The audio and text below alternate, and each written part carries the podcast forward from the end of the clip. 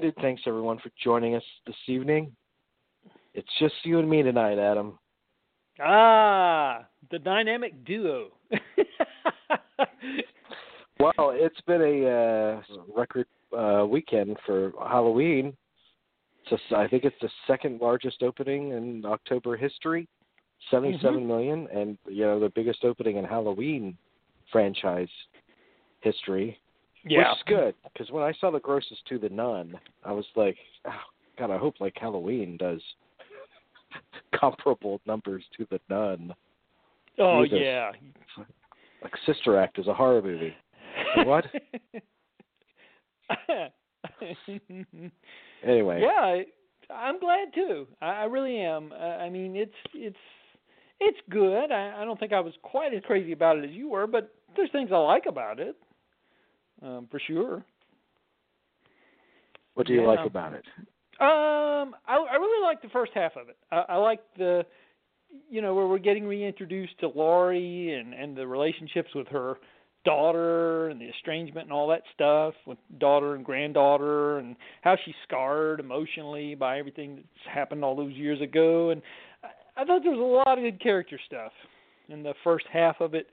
Unfortunately, my big problem with it was that I felt like they just went into this the gross out mode, which is to me a little lazy when you just go for you know there's that scene where he stomps ahead like a grape and all that stuff. And that, when you get into that to me it's no different than those countless remakes and and clones that and sequels that we used to get in the early 80s it just it really kind of cheapened it for me when they got into that. But you know it holds up for a large portion of its running time. There's there's great performance you know that Jamie Lee Curtis she's terrific of course and and uh, you know, there's a little message of female empowerment that's undercurrent that runs throughout the movie, and I like all that. And and so I, I think it's skillfully directed. I think there's some uh, really suspenseful scenes, and uh, you know, I, I, I do think that that there is some good things there, but I just I felt like they took the cheap route out before it was all said and done, and was a little let down by that. But you know, I'm, I, uh, far be it from me to say it's bad. I didn't dislike it for sure, and um, so anyway, I'll be interested to hear your take on it.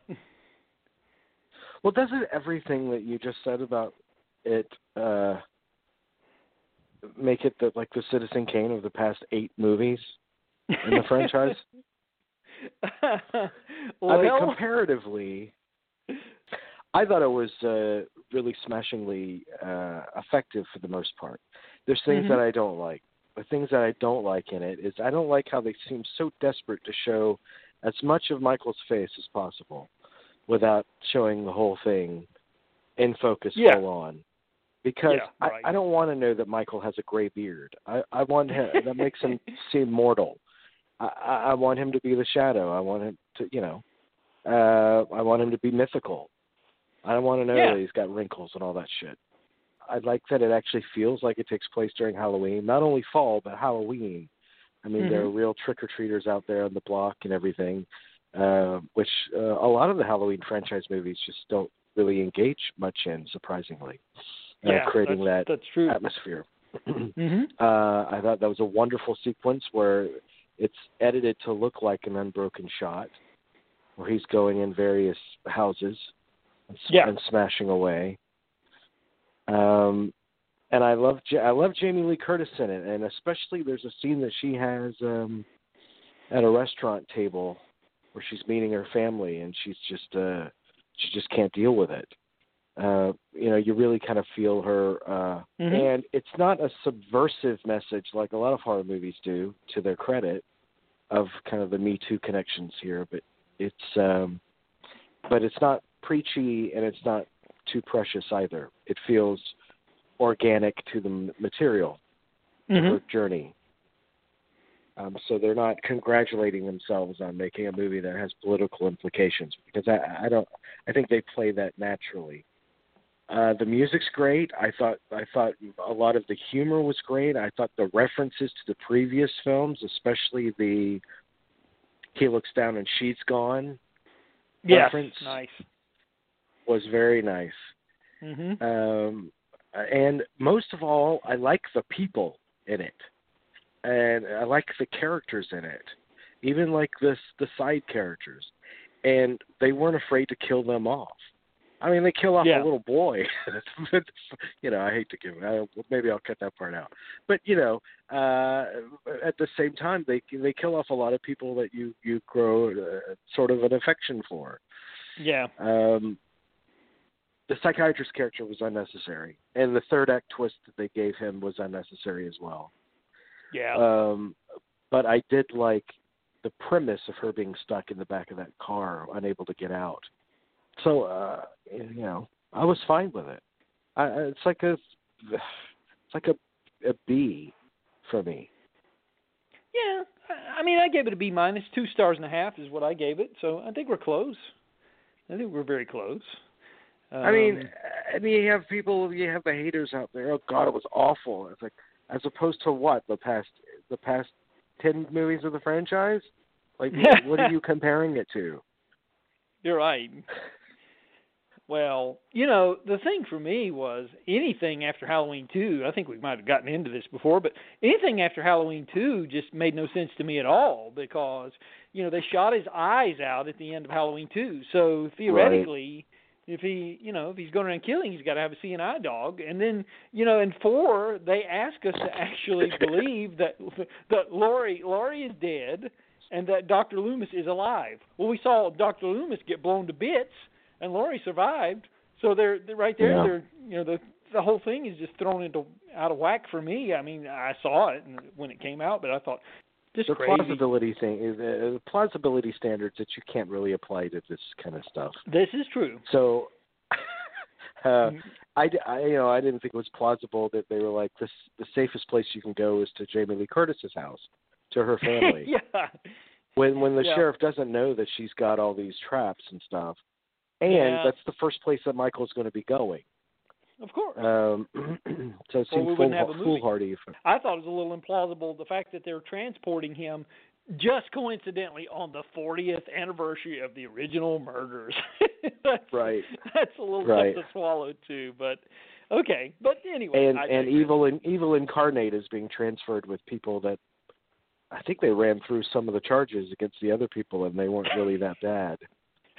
right, But right. uh um and you know, it takes a swipe it takes a swipe at podcasters too, which was fine. I know, yeah, it sure did, yeah. Sure did, yeah. That's took fine. took a I feel I Yeah. feel the same way about them sometimes. But uh you know, I rewatched 3 and uh Yeah. it's one of the great uh whacked out movies ever.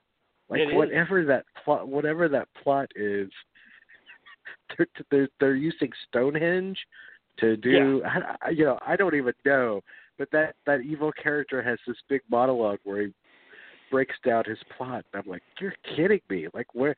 What kind of drugs did these people do when they're writing the script? It's like amazing, amazingly wacky, and they greenlit that. But at the same time, Yeah. I mean, I, that, that's the only reason to really find much enjoyment out of it.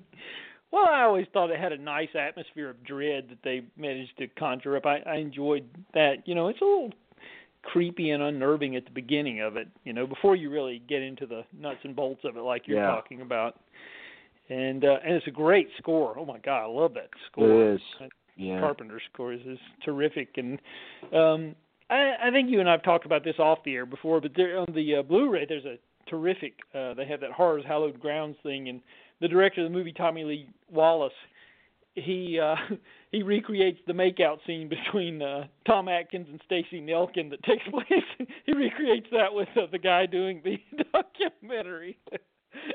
on the horror Oh, wow. grounds where they revisit the uh the, the filming locations. They actually found the old hotel room where they shot it and they recreated that. Mm. It's terrific. It's so funny. I know where the, Oh I know where the hotel is. Yeah. Uh, so they actually shot inside those little hotel rooms too. They did. They sure did. Yeah, that was surprisingly.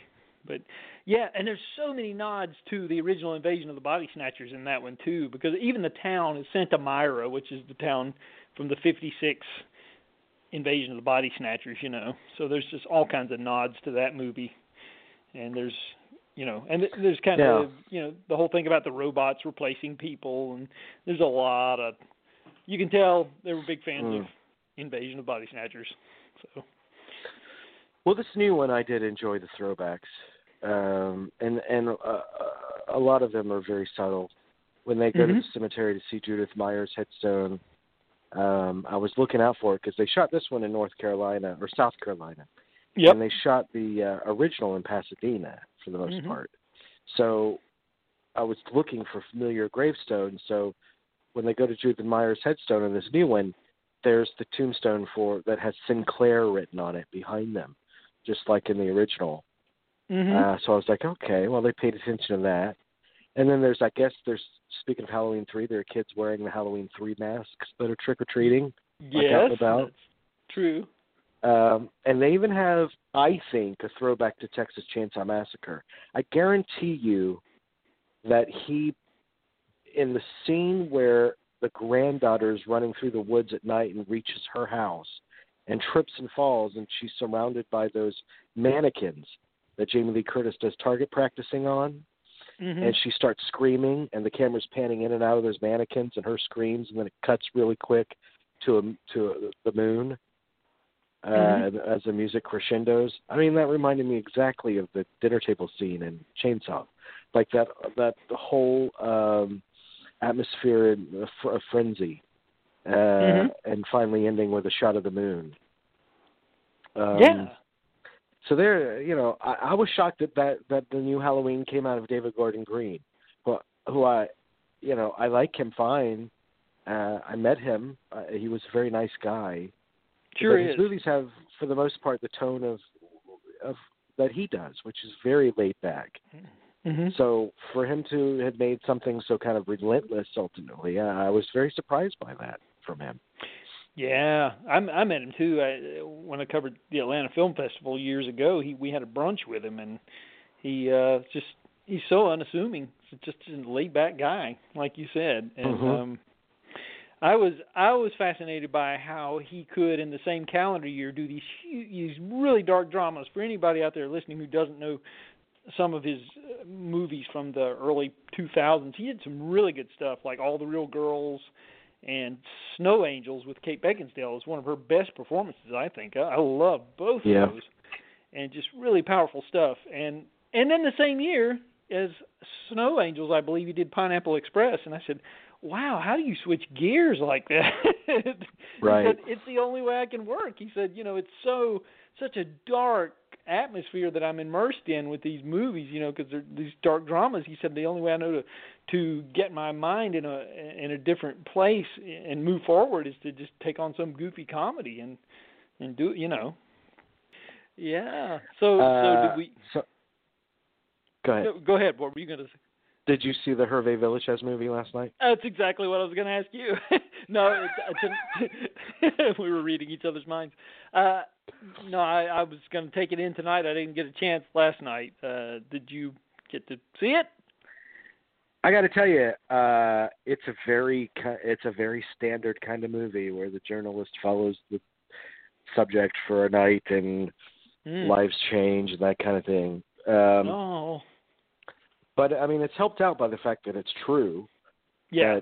That uh, Sacha Gervasi, uh, uh, Gervasi was a journalist, and he was given this puff piece with Hervé, and uh, he dreaded it. And he Mhm. ended up spending three nights with him, and during the course of that journey, he really felt changed in, in, in a profound way, and he promised to see his see his story through and and you know share what he learned in those three days from Hervé. Mhm. Um, so it is it is true. I mean, you could you could manufacture it and change it around, and it it wouldn't come from what really occurred. So, I mean, I could appreciate the structure of it, uh, even though it feels like something we've seen before. What I really liked was his performance is great. Uh, Peter Dinklage, he's great in it, um, and uh, I loved learning about Hervé. Uh, I, I, I was really absorbed with the recreations of the high points of his life, and everybody's in, uh, people are in the movie that I did not expect, like um, uh, Roger Moore is portrayed in the movie. Ooh, nice. Uh, yeah, there's a couple of people that pop up, like, and Andy Garcia, like, looks exactly like Ricardo Montalban. There's some shots in that movie where you're like, holy shit, it feels a little eerie. He makes no uh effort at uh, sounding like him, but uh, uh, but he's only in it for just a very short period of time. Um, I I was actually really really moved by it because it's uh it, during the course of the movie uh Hervé um it's kind of brought to his attention not that he doesn't already know it but he's kind of buried it within himself that he is the architect of destruction um I mean obviously he had health problems. He wasn't going to live much longer anyway before he killed himself. But he achieved great heights there's no pun intended and uh he he was the one that uh kind of wrecked it for himself. Yeah. um so and uh, there's a great poignancy in that and the way that plays out so overall it's uh i highly recommend it i was uh i did not expect to be that moved by it Hmm. No, I can't wait to see it. I, I I really really wanted to last night, but I just didn't get into it. Uh, or didn't get to it. Uh just had a little family minor family emergency here that I had to take care of and uh just prevented me from catching it. So I'm I'm a day late. But yeah, did they recreate the uh the iconic uh thing from Fantasy Island where they the plane Yes. the plane that they they did and and they did it very well uh Oh, okay. it's got top shelf people on it. Um Yeah. Maryse Alberti was the cinematographer. Um, Carol Littleton was the editor. I mean, it's Oh, got yeah. like top shelf people involved That's in it. good. And there's Now- some funny, and it's it's very humorous too. I mean, seeing seeing Peter Dinklage riding a horse shooting a gun is is you know is uh it's very funny. I mean, the, the, the, the movie doesn't forget about the humor. David Strathairn is in it. Uh, yeah. uh, uh, uh, um, Aaron Spelling is portrayed. Uh, Billy Barty is portrayed. There and there's a fight. Uh, you know, Billy Barty and Hervé get in a fist fight, which is very funny too. Oh, uh, wow. it's, it's got a lot. It's got a lot going for it. Actually, I really enjoyed it. Something tells me this is going to be a, subject of discussion on Gilbert's podcast pretty soon. In many ways, it's a typical HBO biopic, but Mhm. um, but I was just There's- drawn by his story. yeah, they they do. I'm so glad though that HBO will champion those kind of movies and finance them and put them out there because a lot of times it's things that you know would never get a theatrical release and they'll get behind stuff like that. Yeah. And I was thinking about some of the ones they've done. You know, they did the uh, the Peter Sellers one with Geoffrey Rush, which was really good, and and they did uh, the Hitchcock one, you know, a couple of years ago, The Girl, which eh, you know, it's, whether it's true or not is disputable, I guess. But I enjoyed it for what it was. They bought they Yeah. bought that from the BBC or somebody else produced it and they bought it or Oh. something. okay. Uh, but they've done, you know, Pacino's Phil Spector, Pacino's Jack Kevorkian, Yes. De, Niro, De Niro's, um, whoever that guy is, the swindler, Madoff. Yeah, Madoff. Yeah. Uh, so they they specialize in the biopics, uh, you know, but but they've also done incredibly brave stuff. I mean, you know, no one else was, no other studio was willing to put up the money for Angels in America. Yeah. Uh, oh, the the Liberace. way it should have been done. Liberace's probably those stand, stands as the best of all of them. I Yeah. think. yeah, that's true. Yeah, because nobody would have taken a chance on that movie. Yeah, and they tried. Yeah, So- they did. With Mhm. Soderbergh, with Matt Damon, and with Michael Douglas, they couldn't get financing from a studio for it. Mhm. Yeah, yeah, I knew they were trying. They were trying for years too, from what I understand.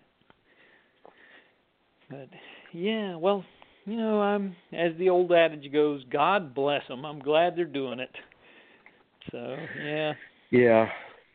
Meanwhile, they're Mhm. talking about The Irishman, and um, De Niro was interviewed, and he said, "Look, we it's got to have a theatrical release. Like we're not going to not accept a theatrical release. Oh, that's Um, good. It's got to have one. I, I mean, I'm sure that, and I'm sure that Amazon wants, or I'm sorry, Netflix wants one too. Yeah. But the question is, is it a day and date, or is it theatrical? Will be a little bit ahead of Mhm. them posting it on their streaming. I don't yeah. know. It's going to be interesting too because they've got two high-profile releases for serious things that serious fans of cinema are looking forward to on the same day, which is November second. They have Roma and uh, the Alfonso Cuarón, and then they have the Other Side of the Wind, which I think we're we're we're all salivating to see. And you know those Yeah. are going to get thea- Even theatrical. even even more so, I'm sal- I'm salivating to see the documentary on it. Oh yeah, me too. Yeah, yeah, absolutely. But everybody's saying Roma. I was just hearing this weekend. It's the kind of movie that needs to be appreciated on the big screen. That you you're going to lose something if you watch it at home on television or whatever, or whatever your device is. That that it's really a big screen uh, experience. You know, and it's very immersive, and it gains a lot by seeing it that way. And so, but and they are going to roll it out in theaters, but it's going to be very limited. And so, Mhm. And I do believe that it's going to be uh, a case where they're releasing it on Netflix the same day that it's in theaters. I believe I could be wrong, but It's obviously Roma is like obviously an Oscar contender, so you need a theatrical, uh, just for Academy Awards consideration. But hmm it isn't it isn't an event like a Scorsese, De Niro, Pacino, Pesci, Keitel movie. well, yeah, So this is true. uh, you, I mean, you really, and I think that's why they brought in, uh, they hired a special uh, executive. I forget who it is or what her title is, but her job is to figure out the the platform for these high, higher profile projects that they've produced, uh, Mhm. especially The Irishman. Uh, and you know that's why they've been thinking about buying up a theater chain on their own and releasing it that way. Um, so uh, you know, and uh, it's all centered around the Irishman. Like, what do we do with this movie to make the most of it? Not only for Oscars, but because you know this could be a big audience movie. But it's Yeah. also I, I don't I don't know how long the damn thing is. Three hundred scenes. I don't know what the Mm. running time. I mean, he's made he's made movies that have run three three fifteen. Like Mhm. maybe Ca- Ca- Casino was maybe around three three oh five or something. Yeah, I think Wolf of. Wall Street's a little bit longer. I believe. I believe. I believe Okay, it's so like it's not unheard. It's not unheard of, but uh, No. No, yeah, he's he he goes wherever the film takes him, uh, lengthwise. If if it's enough, you know, if he feels like that's where it's got to go, then he takes it there. And uh, you know, so uh yeah, that that could be uh So I saw a movie that I really want to champion. Uh, I don't know how many people are going to go out and see it. I hope a lot, but I have fears that it won't get the reception that it deserves. But The Hate You Give is really, really, really one a, a terrific piece of filmmaking. That's um Mm. the one uh, directed by George Tillman Jr., the guy who made Soul Food and all that, and it's based on this young adult novel, and that is uh, that was a big, it was a big um, uh, bestseller, I think, when it came out, and they've been trying to to get it off the ground for a little while, and they had some difficulties. Apparently, they shot the entire movie, and then the male lead, I I think it was the male lead, he uh, made some derogatory comments on YouTube that got into the press, and after they'd shot the film, it was done and finished, so they had to reshoot everything with this that this guy was in, every scene that he was in. So it was one of those deals, like Damn. the Chris, like the Christopher Plummer thing. So yeah, they they had to go right back to the drawing board, and uh, I don't know how much time it took, but yeah, it was it was done and finished. But they said they just couldn't they couldn't uh, they weren't going to be comfortable with leaving that him in his performance in so they had to recast and all that. But what a great movie. This is definitely going to go in my top 10 of the year. It's just so powerful and so moving. It's about this uh, this African American girl who's living in the projects basically. Just well not really in the projects but just basically in a economically depressed area is is a better way to put it. And her father's an ex gang member who's trying to you know take care of his family. He runs a he's bought a convenience store but refuses to move out of their neighborhood in spite of all the drug activity and the gang activity and uh she go they send her to a prep school though which is totally in contrast with what she um you know the area she lives in, the economically depressed area that that she lives in, and so she has to be one person during the day and then another person when she's at at home.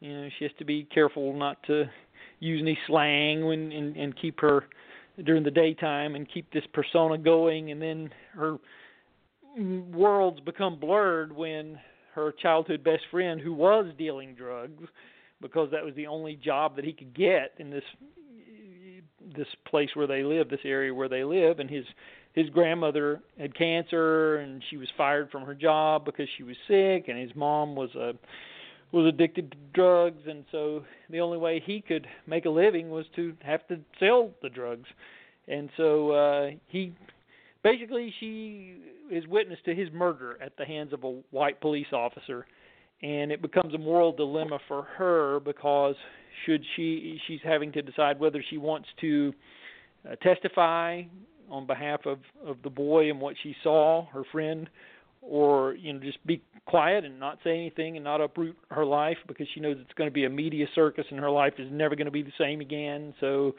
uh but wow just what a what a fantastic movie i just can't champion it enough uh just I, I hope people will see it. It's just it packs such an emotional wallop for me. I just I there were several times when tears just uh I didn't even know that I had tears in my eyes and then I felt them trickling down my cheek.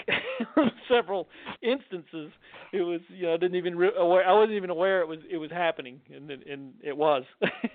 so I was moved wow. uh, deeply deeply in quite a few places and it's uh, about 2 hours and 10 minutes but it doesn't feel long at all i mean there's enough story there that the, the movie just feels like the perfect length and just i don't know it just hits every the the the, the girl who's the lead i can't remember her name but she's a newcomer and she's just fantastic and you know all the supporting roles in the movie are are are, are great and it's just i don't know i, I just can't recommend it enough it's uh, I'm afraid it's going to get lost and people aren't going to be talking about it at the end of the year. But oh, just so good, so powerful, so moving, and so topical about what's going on. You know, yeah. in in this uh the era we live in, and it's just um I don't know if if you want some intelligent, thought-provoking cinema that that explores things that are going on in our world today, I, I would recommend people get out there and try to see The Hate you Give if possible, because it's it's worth your time in more ways than one. So there you go. well good. Yeah. I'll have to check it out. Yes, it's good. I don't Hmm. think you'll be disappointed at all. But uh, Anyway. I went back and rewatched some, some interesting things over the past seven days. I I rewatched U-Turn, the Oliver Stone movie, which I had had sitting Mm. around here on Blu-ray for quite a while, and that's fun, right? I think. Anyone? Anyone? degree. Right? Anybody? Uh, right. I mean, in a dark it. way. Yeah. Yeah, I mean it's it was at that end of the run, but the you know the Oliver Stone Robert Richardson that was their final collaboration, and uh, you know he's so they were such a good collaboration those two had, and Yeah. that movie just kind of reminds you, and of course the editing is is great in that, just like it is in all those movies he made during that period. You know, from Platoon, I think that's probably the last one of that golden Oliver Stone period. I think and it uh you know were they were reaching the end and everything has to end we know that but um It's a great, yeah, it's a great score. It's a great Morricone score. It's Oh, yeah, off sure the is. wall. it really Um, is and it Billy l- looks great. It feels hot. The cinematography is just yeah amazing in it. yeah and and it's i was i had totally forgotten how many oh, that cast is incredible right so many people that turn up in that movie it's Yeah. uh you know Jon Voight, and uh, you got I mean the minor performers are Jon Voight and Joaquin Phoenix and Claire Danes, and uh, and then you got the, the people with bigger roles like Powers Boothe and Nick Nolte, and of course Yeah. Billy Bob Thornton as the mechanic, which he's terrific, and of course Sean Penn. It's a, it's a it is a fun movie, and and it's uh I don't begrudge the fact that he did that movie, but uh it does feel like such an awful lot of talent and effort going towards a story that's not deserving of it. Well, yeah, that is true. When you think about if you'd taken that talent and put it into something with a little, little more um substance, shall we say? yeah, and it and it's not better than uh Red Rock West, which is No. a very no. similar similar movie, but a lot more modest in its approach. Yeah, more and a lot shorter. Yeah, absolutely. Yeah. Yeah, that yeah, I much prefer that. Absolutely. Yep. Yep. That's that's a good point. And uh so yeah. Well, speaking uh, of which, okay, I'll tell you. I'll tell you. So, Sure. uh, producer for Masterclass, like, um, contacted me last week, and uh, you know, Masterclass has done, you know, Masterclasses with Scorsese and yeah. Kevin Spacey. I'm sure they want to forget about that one, and uh, you know, various people in the in film, and uh, the senior producer's name was Amy Scott, and uh, you know, as soon as I saw it, I was like, "Is that the same Amy Scott that just directed this Hal Ashby movie?" And so I looked it up, and yes, she was. So Mhm. um, she works for Masterclass, and uh, she said uh, we're about to do a masterclass with Robert Richardson Ooh. and uh, we we want to, some ideas on what you would want to know from him in a master class. So she said, I found your site and your interview that you did with him, and I'd love to brainstorm with you. And uh, so we talked and um, talked for like a half hour or so, and it was a great uh, conversation. And and she was like, "Oh wow, yeah, that would be a great thing to talk to him about." And and she said she talked to a lot of DPs, and the and the DPs were all like, you know, the lens that you use and this and this. I want to know about the lenses and all this kind of stuff. And I told her I can guarantee you that yes, you'll be talking. You'll have a segment at least where you talk about the technical, but that will not be the thing that Robert Richardson's most excited to talk about. Uh, he he will want to talk about as well as any cinematographer worth of salt will want to talk about storytelling We'll want to talk about collaboration. Um Mhm. you know because you you have to be a chameleon of sorts when you're a dp as well because you're fulfilling the director's vision. And so where does the personal cr- uh, creative expression come fr- from when you're fulfilling someone else's vision? Uh you- you'll want to talk to him about that. You'll want to talk to him about um uh the ego of a cinematographer and wanting to make pretty pictures, but the danger of that uh, interfering with actual uh, moving the story, like serving the story. Because cinematography, for great cinematographers, is not about pretty pictures; it's about advancing the story. Uh, Mhm. You know the different kind of, and uh, we went on and on, and uh, I said, you know, lenses and all that crap. I mean, I know you probably got to talk about it, but that's that's not what's going to turn him on. And uh and you know, he's so I guess like right after he finishes Once Upon a Time in Hollywood, which will be next month, he's going to do the master class thing. Which is great. I said you could not choose a better if you're doing one on cinematography, there's nobody alive that you could choose as a better candidate than him. Yeah, absolutely. Yeah, he's one of the best. And when you go back and look at some of the things he did, you know, it's uh, it still blows me away. You know, The regular even on- collaborations. I mean, he start he started as a war photographer, and then you look at the people that he regularly worked with, uh, from Oliver Stone to Tarantino to Scorsese to Errol Morris, and lots of frequent people that he's worked with. He found a new way to shoot the documentary interview subject with Errol Morris. Uh, so you could talk about redefining, like, uh, finding new ways to uh, express things. Um, you know, the obviously he has a he has a he has a signature that harsh overhead light that he uses Mhm. in all of his movies. They, they she was like, "What would you what kind of scenes would you show?" I said, "Well, I think I don't know what the deal is with Masterclass and what rights you can get, but I would think he would want to show scenes that inspired him from other movies. Uh, so you might throw that in. But from his own movies, I would uh, show um, uh, definitely JFK. Like pick a scene, probably the opening. Pick a scene that that displays the different film stocks that he used and what each one was meant to express. Um, you know, Casino, anything with Sharon Stone in that gold dress. Maybe you could talk about uh, lighting for costume, or you know, your collaboration with a costume designer and your environment, sets, and that sort of thing. So I, Yeah. I gave her a lot of ideas. That's good. I'm glad they reached out to you because yeah, you you did a great job with that interview. I loved it. I loved it. I learned a lot. It's very informative. That's that's maybe maybe it'll help us too to get him back on the show when Once Upon a Time in Hollywood comes out. I'll be like, Oh, tell, tell me everything about it. Yeah. Oh, I want to know too. Yeah, he's he's he's uh yeah, he you can you can just his enthusiasm for it just he he uses with it when he talks about it, you know. And that's another thing. I mean, some and I said, and you know this better than anyone. To um, I said to Amy Scott, I said because you and we talked about Hal Ashby too. I said because you just made the movie on Hal Ashby. I, I, Robert Richardson, Richardson lives for his art. I mean, it consumes him, Mhm. and which is one of the big reasons why Oliver Stone doesn't work with him anymore.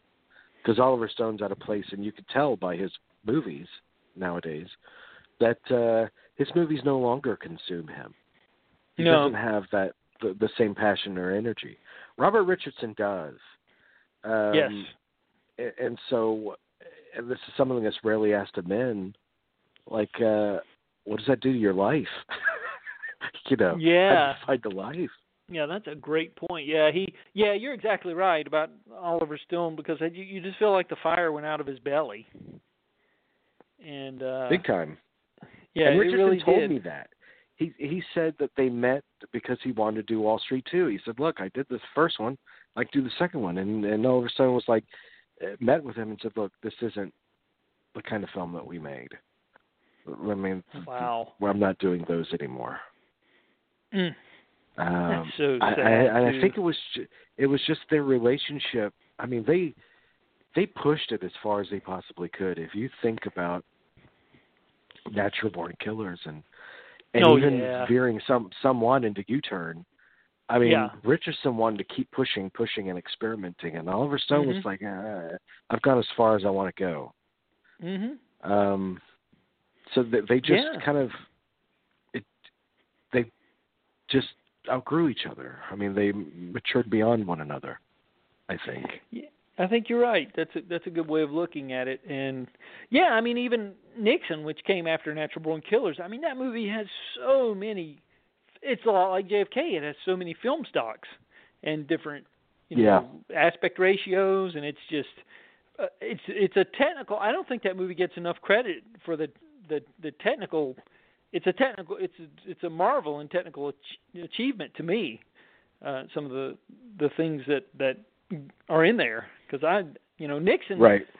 I, I I think I was, uh, you know, my, my initial reaction with Nixon was I saw it in a theater and I was expecting something like JFK, you know, and and there's only one JFK, and it was definitely a different movie from JFK, and I, I was a little let down. Mhm. I saw it, you know, and then when it came out on video and I saw it at home, I thought, my God, I don't know what I missed. This is terrific.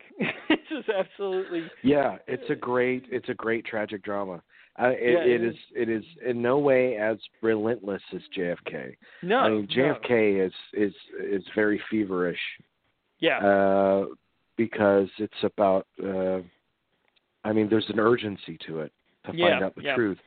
We we know who Nixon was, and we know his downfall, and um, and Oliver Stone views it as a great Shakespearean tragedy. So the the tone of the movie is a lot more classical in Nixon. Yeah. Yeah, that's true, and it's it's a totally different beast, so to speak. And and once I got acclimated to that, you know, seeing it a second time, then Yeah. I saw it for what it really was, and I was like, oh, okay, this is as good as I had hoped it would be. I just didn't catch it the first time. but yeah, it's such a great, great performance from Anthony Hopkins. I mean, Oh, yeah. just amazing. Because even when he approached Anthony Hopkins to play Richard Nixon, he was like, "I can't play Richard Nixon. Like, why would you think that I could play Richard Nixon?" yeah. and, and he said, "Well, because you're a great actor, you could do anything." It, I guess you know, puffed him up so much, and he wanted to work with Oliver Stone that he accepted. But he had no idea. He was like, "I can't be Nixon," and he's so great. Uh, and, and Mhm. because that would, if if he had attempted an impersonation, it would have been a parody. But he gets the, he gets the soul of the man, Yes. Right. Yes. at, at least in terms of what the movie needed to express about him. Um, yeah.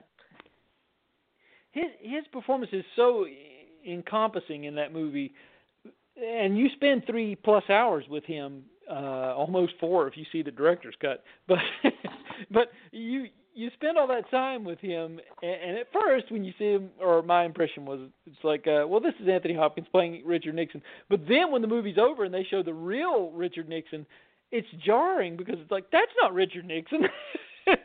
the one I just spent Yeah. three hours with is is Richard Nixon.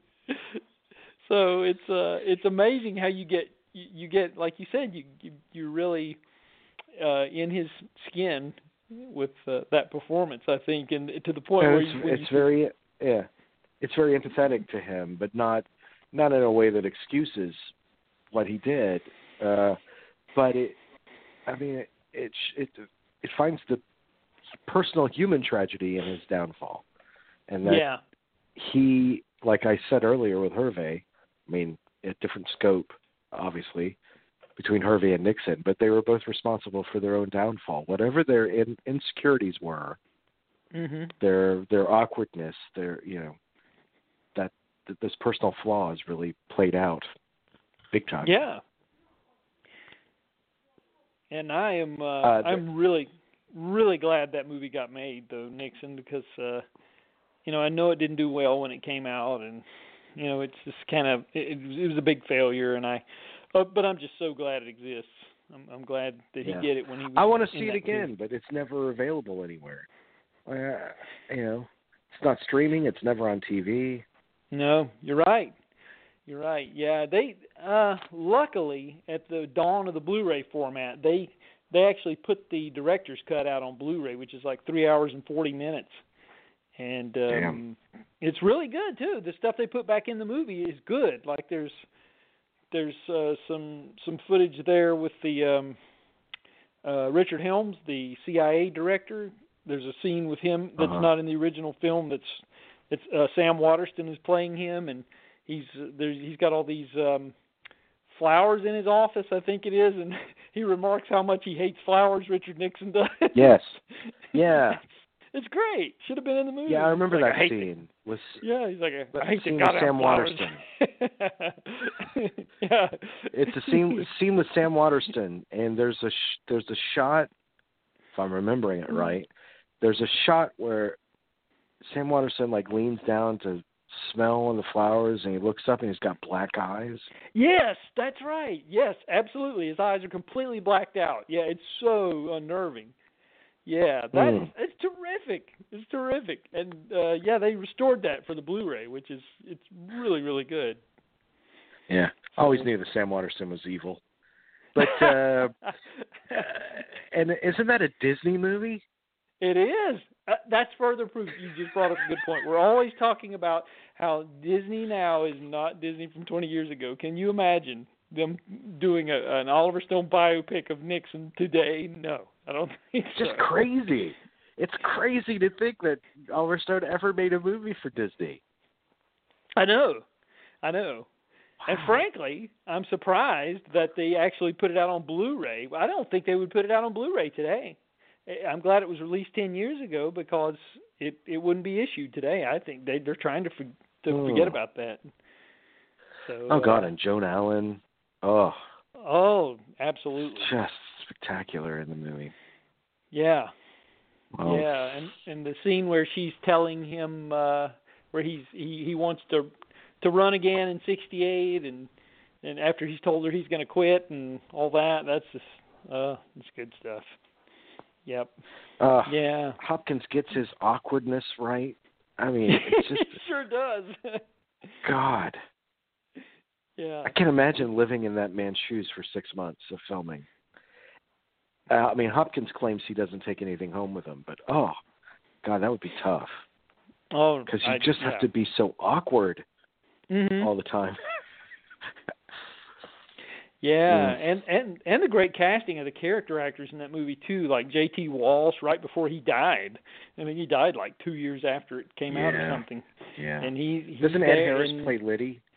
Uh, Yeah, yeah, that's that's right. And um then you've got uh oh, you got Powers Boothe again. Is is there Madeline Kahn? Remember that playing Martha Mitchell? Oh, wow, yeah. terrific, right. terrific. Just ah, great casting. And uh E.G. Marshall. He used How about that? He used to always like, yeah, E.G. Marshall. He used to always like using old classic Hollywood people. Yeah, Um, you know, whether it be Charlton Heston in Any Given Sunday or Matthau and Lemmon and JFK, and yeah. like he really yeah. liked to pull from the classic Hollywood stock while they were still living. He wanted to have them in his in his ensembles, which is great. Yeah.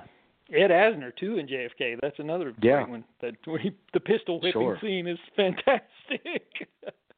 you didn't see a goddamn thing. I, uh, There's a story that James Woods tells, and um, it's a scene where uh, he's in the room with uh, the Oval Office with Nixon, and um, Nixon's talking about his ascent to the presidency and how he how he uh, won it over the two dead bodies of the two Kennedys, and and um, James Woods is in the scene with him, and Mhm. he was just so lost in Anthony Hopkins' performance that he he forgot to say his line, and Oh, so Hopkins wow. kind of like Hopkins kind of turned around at him to say, "Okay, what's going on?" And uh James Woods is like, "I'm sorry, you're you're the greatest actor I've ever seen." it's, you know, while they were shooting, and it's it's a beautiful little story. But yeah. That's awesome. That's good. Yeah, I can imagine how intense that production must have been. And uh I think I read somewhere too that they ran out of money or something and Oliver Stone had to take out a second mortgage on his house to finish it up or something. Like he was that mm, he, he, yeah, they they were having the there was trouble with the completion bonds or something and they yeah, so there's a whole thing with with with that. So uh Oliver Stone Yeah. used to have that fire, that fire that that uh, uh, defined uh, Coppola's best work in the '70s. I mean, Yeah. destroying himself to make these masterworks. yeah. Um, and you know, more than anything else, I think it was just the just exhaustion. Like he he he was tired of fighting the fight just to get the financing for it, and then you Yeah. have to fight the fight uh, against all the criticism uh, of it. Uh, Yeah. You never stopped fighting, and at a certain point, when you're in your fifties or whenever he stopped being relevant, uh, you know, am I going to die like this? Yeah. So I, I'm I'm I'm sympathetic to it. I am. I'm, I miss the Oliver Stone, but if he's happy in his own life, happier than he was when he was so obsessed, then good for him. Uh, yeah. He doesn't owe me anything. He's given me some great films that I'll that will live on. But Yeah. you know, he wanted to do Pinkville. He wanted to do the Martin Luther King story. Uh, all of those just fell apart. Um, so Yeah. I, I think eventually he was like, okay, I'm going to treat this like a job now.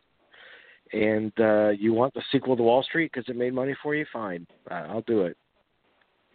Yeah. Wasn't there a Noriega movie he was going to do with Pacino too? I believe. Noriega, yeah. Yeah. I thought No, they they they had they had the fin. My understanding is is that they had the financing. It's just that they all uh they had all worked on it so long, and Pacino was going to play Noriega, and they all sat around a table because Pacino always requires usually requires a table reading before he agrees to do a movie. And uh they read it, and Pacino's like, "It still doesn't work. Like we haven't made it work." and Oliver Stone agreed, and so they just backed out. Hmm. They couldn't get it to work. thinking, yeah. I don't know why I had that story that they ran out of financing or whatever, but but yeah, that that's that's very plausible. Yeah. Uh, and yeah, then you know Pacino did. Uh, Garry Marshall wanted Pacino for Pretty Woman, and uh, Pacino was because he was desperate to work with Pacino, Mhm. and so Pacino was like, okay, well let's do a table reading of it, and so and that's when Julia Roberts first came in, and read for it with Pacino. They all did a table reading of it, and they finished it. And Pacino said, "Look, this movie is not for me, but you really need to keep that girl. Like she needs to be in this." Meaning Julia Roberts. Yeah. And then uh, eventually, um, eventually Garry Marshall got him for Frankie and Johnny. Finally, Yeah. Love that movie, of course. Yeah. I love it too. Mm. He's an underrated director.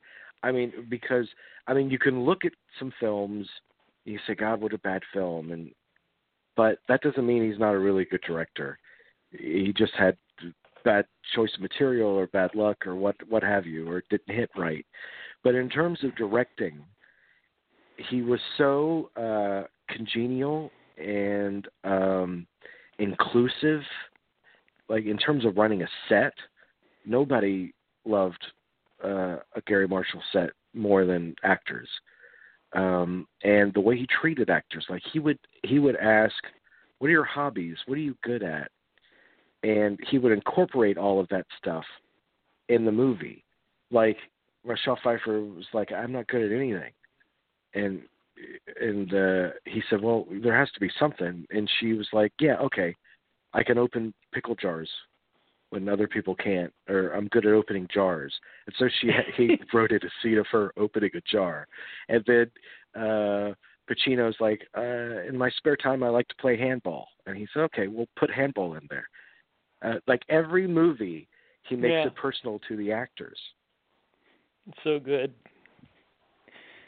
So good. Yeah. Yeah, he's he like you said he made it look effortless what he did and um yeah, I I remember when I saw Frankie and Johnny in a theater, I that was at a time in my life when when movies were I, I, they were becoming more than just entertainment for me and that was one of the first movies Yeah. that really touched me in a profound way. I just uh that movie's always going to have a um, a special place in my heart because it was it was one of the first, like I said, um, movies that just um, made me realize how things like that can examine the problems that people have and interpersonal relationships and difficulties and such. And I don't know, it uh, took took me to a deeper level, even in um, you know. Yeah. So even though I was a movie fan before that, so It's beautifully done, and you really feel the love story with Pacino's eyes. You Mhm. really feel like he adores her in that movie. Um, Yeah. And uh, and with Michelle Pfeiffer, I mean, it's a great performance of of loneliness, and it's never not funny. Like the all the humor in it hits, and it's still poignant.